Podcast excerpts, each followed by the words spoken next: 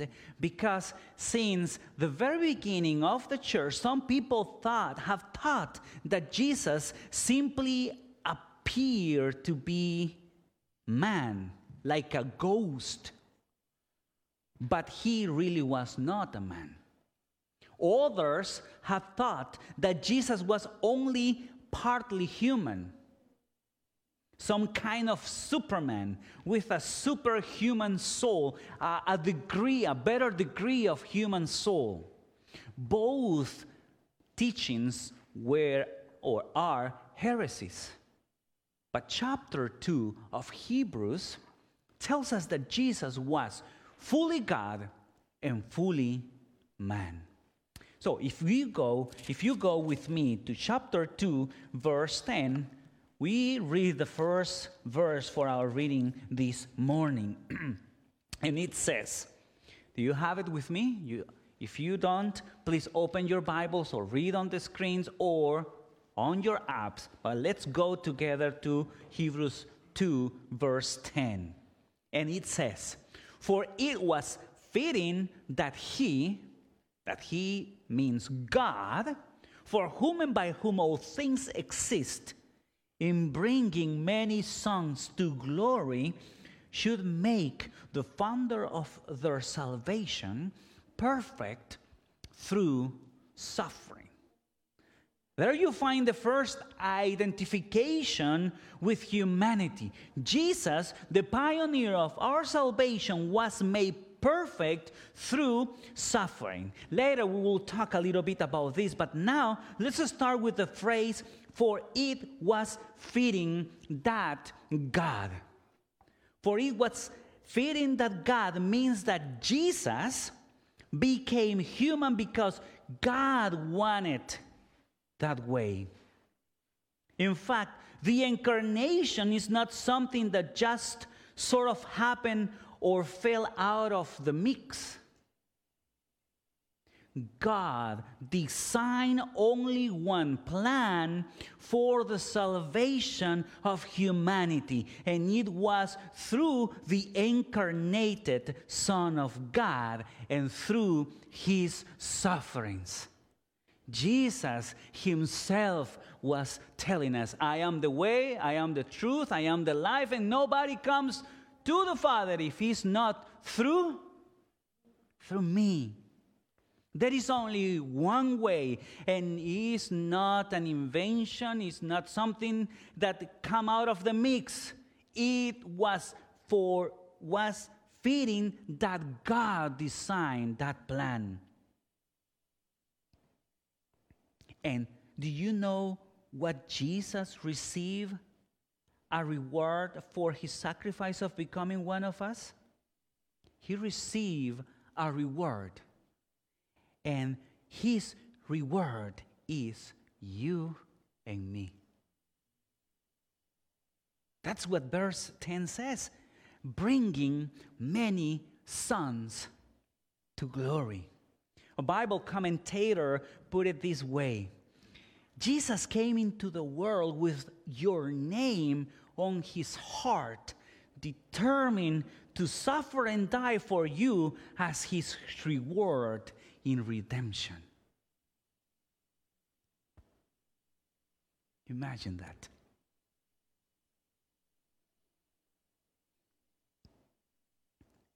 Now, when we read that Jesus was made perfect through sufferings, this does not suggest that Jesus was imperfect and later become perfect. Jesus is God. So what it means is that he was the perfect match for each challenge, for each suffering that he experienced. He was the champion. The first challenge was emptying himself and taking the form of human. He was the perfect match.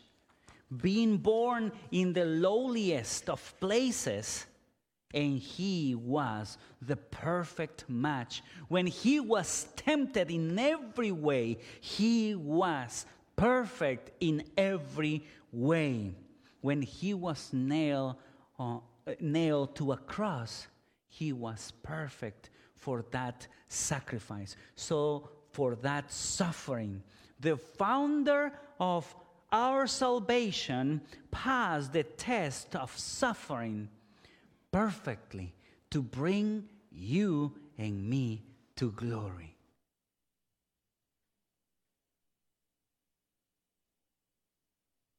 So how you ever wonder why Jesus had to become human? Well, let us quickly see three reasons. Reason number one, he became human to lead his brothers and sisters to glory. We have talked a little bit about this, but let us dig a little bit more. Let's go to verse 11. So if you go in verse 11, you will read, "For he who sanctifies," means Jesus, "and those who are sanctified," means all of us, "all have one source." And that source is humanity. The one who sanctifies Jesus and those who are sanctified all have one source, humanity. That is why he is not ashamed to call them brothers. We share with Jesus human nature. And I don't know if we really understand this. The second person of the Trinity became human and is forever human as one of us. Now he is seated at the right hand of the Father as human, with a glorified body, but human, not spirit. And because he made himself one of us, he is not ashamed to call us brothers and sisters.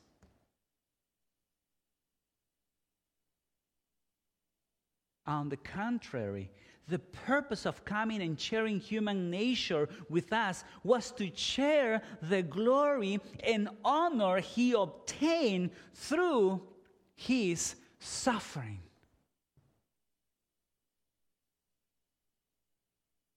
The writer of the Hebrews used two Old Testament passages that refer not to the sufferings of the Messiah.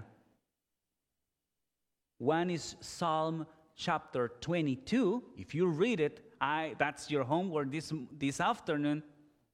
It's talking about the suffering, but the writer here in this passage is not using any of those verses. He's using one other verse, when the Messiah is celebrating after the suffering. And the most beautiful part of this verse that he is using is that you and I are right in the middle of that celebration. If you read with me, verse 12 says, "I will tell of your name." Jesus is saying, "I will tell of your name," God's name, "to my brothers." Those who believe in him are brothers and sisters, and in the midst of the congregation, I will sing your praises. I will sing your praise. Jesus will sing over us. It's like he is saying, Jesus is the worship leader in the middle of the congregation. He's one more in the congregation. And again, Isaiah, he used another passage of Isaiah 8. And again, "I will put my trust in him." And again, behold, Jesus and the children God has given me. So you see, in the middle of the celebration of what he accomplished, he is including you and me, I and the children God has given me. In the midst of the congregation. That is amazing. Jesus, the author of salvation, took a body and flesh and walked a path of suffering and death to ultimately lead us back to glory. That is difficult to grasp or to understand. But it's for our encouragement. The second reason why Jesus became human is that he lead us out of slavery. He became human to lead us out of slavery. Go with me to verse 14 to 16. Let's read it together. Since therefore, the children share in flesh and blood, he himself likewise partook of the same things, that through death he might destroy the one who has the power of death, that is, the devil, and deliver all those who through fear of death were subject to lifelong slavery. For surely it is not angels that he helps. Look that verse there. He's not singing in the congregation of angels. He's not talking about I and my brother and the children. No, he's talking about you. For surely it's not angels that he helps, but he helps the offspring of Abraham. Here the author points out something fundamental to human experience, the reality of death. Notice that death is not described as a peaceful transition out of this world and into another. Instead, death is described as a powerful and slavering force to be feared, presided by Satan. But here is the good news of the incarnation for you and for me. Death is also a power that Jesus Christ defeated when he came into this world. Brothers and sisters, it's most certainly true that death awaits us, all of us, unless Jesus comes back before we die. But because death had no lasting power over Jesus, death will have no lasting power over us. That promise stands that in Christ Jesus we have great hope in this life and in the next. Jesus became human to lead us out of slavery, of death, sin, and Satan. That's the third reason. He became human to deal with sin. Let's go to verse 17. Therefore he had to be made like his brothers and sisters in every respect, so that he might become a merciful and faithful high priest in the service of God, to make propitiation. Propitiation means to appease the wrath of God for the sins of the people. Every time we read about a human priest in the Old Testament, it is described as one more of the people, one more of the congregation. Jesus became human to be among us, one more of the congregation. So he was able to enter and offer a perfect sacrifice for sin in our behalf, as a high priest, as one of us. Since he understands what it means to be human, he can present a sacrifice as the high priest on our behalf to appease the wrath of God. So then, therefore, we can receive forgiveness of sin and not eternal death. Look at verse 18. It says, "For he himself was tempted in that which he has suffered. He can come to the help of those who are tempted."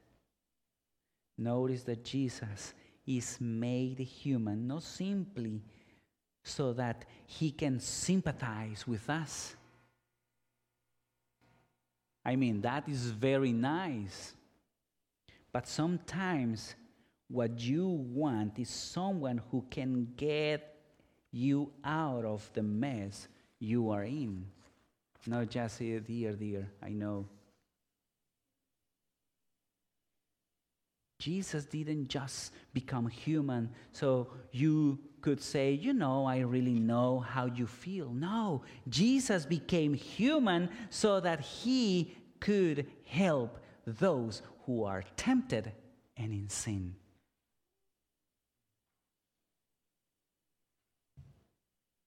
The purpose of this passage is to show us that because he became human, he knows the way through suffering. He knows the way through fear of death. And he knows the price of sin. And therefore, because he knows the road, he can take us by the hand and lead us to glory. That is the purpose of this passage. Is to encourage us.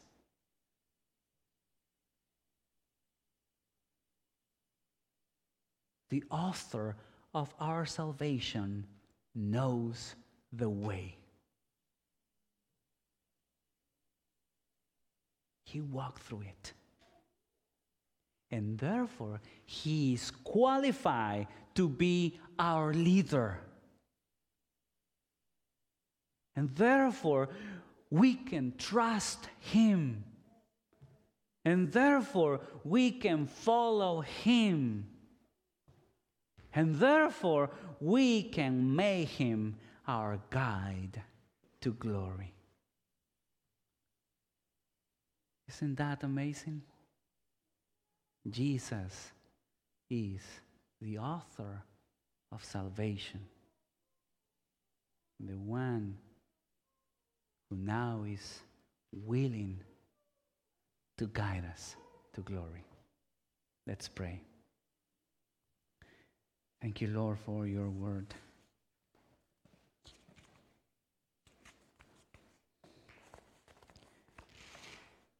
And thank you for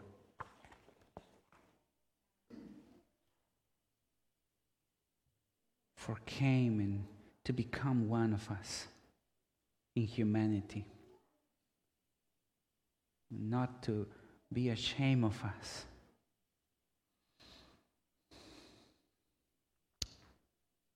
You really know what it means to be human, and all the sufferings, the pains, the fears. You really know.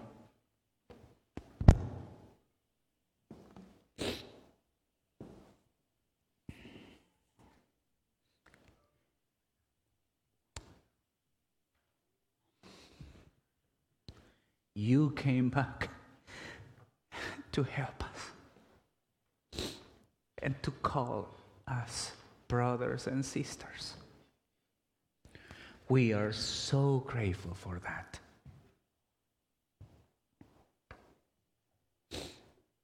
Thank you, Lord. Thank you, Jesus.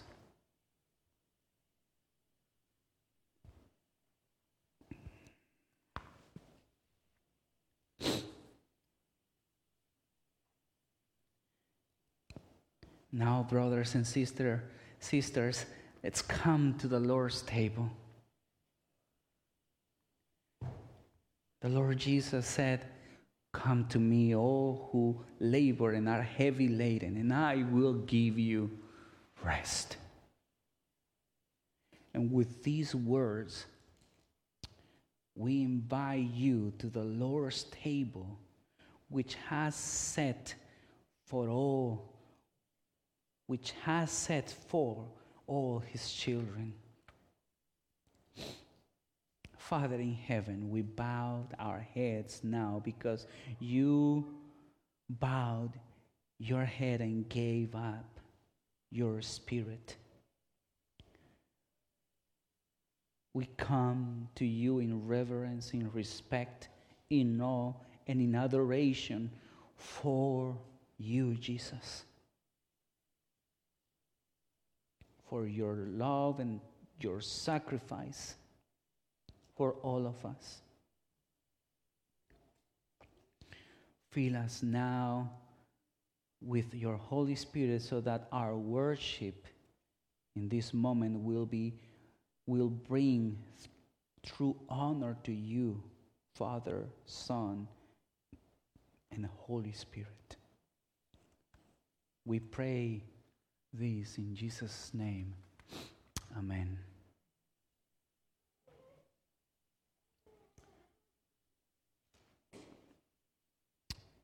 The Bible says, "For I received from the Lord what I also delivered to you, that the Lord Jesus, on the night when he was betrayed, took bread.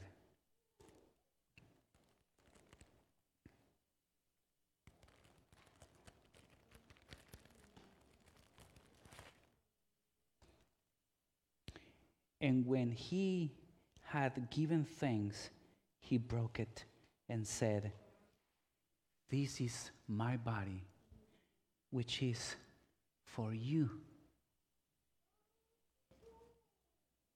Do this in remembrance of me.'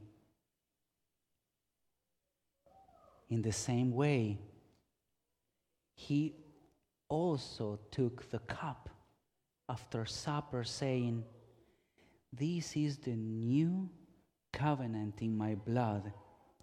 Do this, as often as you drink it, in remembrance of me. For as often as you eat this bread and drink the cup, you proclaim the Lord's death until he comes.'"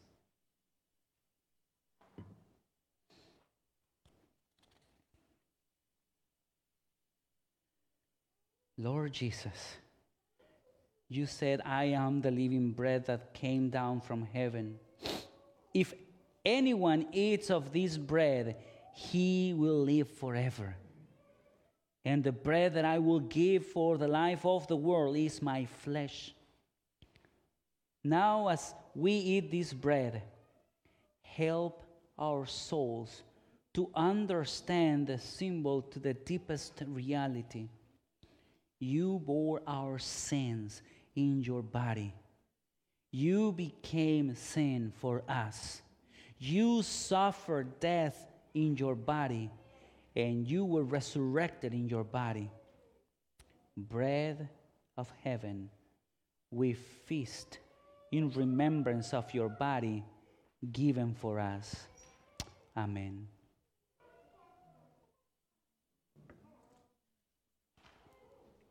Now let's take the bread. "The body of our Lord Jesus Christ, which is given for you, preserve your body and soul to everlasting life. Take and eat this in remembrance that Christ died for you, and feed on him in your heart by faith with thanksgiving. That's it.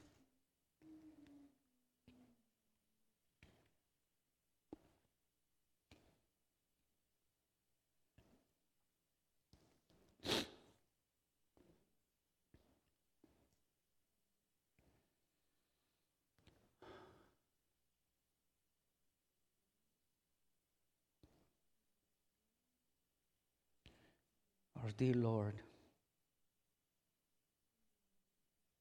as we prepare to drink the cup, we affirm with all our hearts, this is all my hope and peace, nothing but the blood of Jesus. This is all my righteousness, nothing but the blood of Jesus.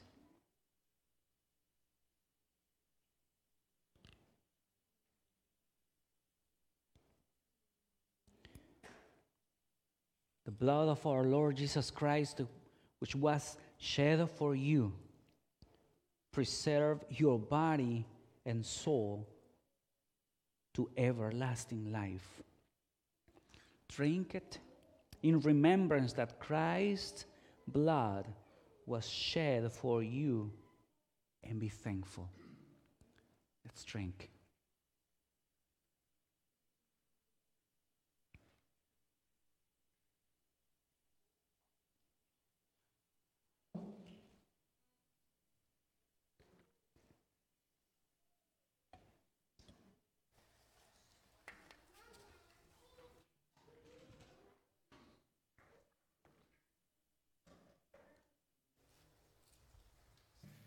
Lord, for this opportunity that you gave us to come before you, to recognize our dependence on you as the bread of life, as the blood of our forgiveness. We say thank you, Lord. Thank you, Lord. Amen. Amen. Let's sing together the last song.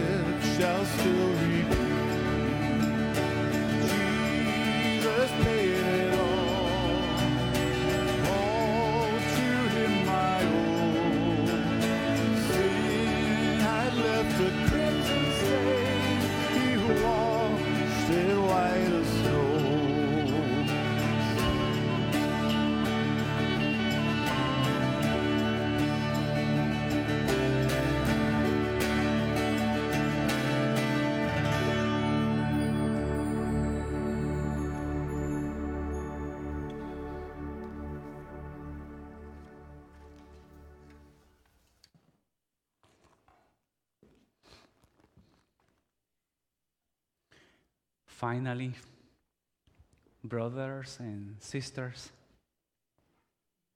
rejoice. Aim for restoration. Comfort one another. Agree with one another. Live in peace. And the God of love and peace will be with you. The grace of our Lord Jesus Christ and the love of God and the fellowship of the Holy Spirit be with you all, now and forevermore. Amen.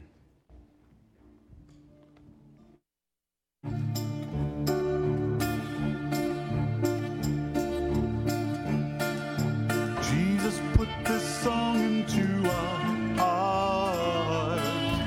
Jesus put this song into our heart. It's a song of joy no one can take away. Jesus put this song into our heart. Jesus taught us how to live in harmony. Jesus taught us how to live in harmony. Different faces, different races, he made us one. Jesus taught us how to live in harmony. Jesus taught us how to be a family. Jesus taught us how to be a family, loving one another with the love that he gives. Jesus taught us how to be a family. La la la la la la la la la la la la la.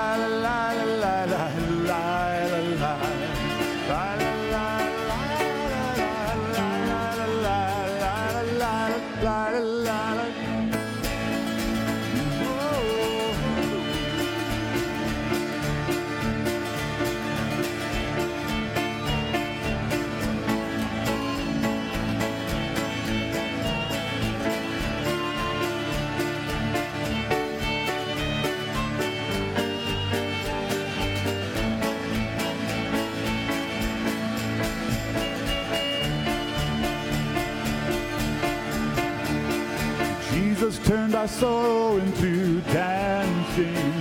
Jesus turned our sorrow into dancing. Changed our tears of sadness into rivers of joy. Jesus turned our sorrow into a dance. La la la la la la la la la la la la la la la la la la la la.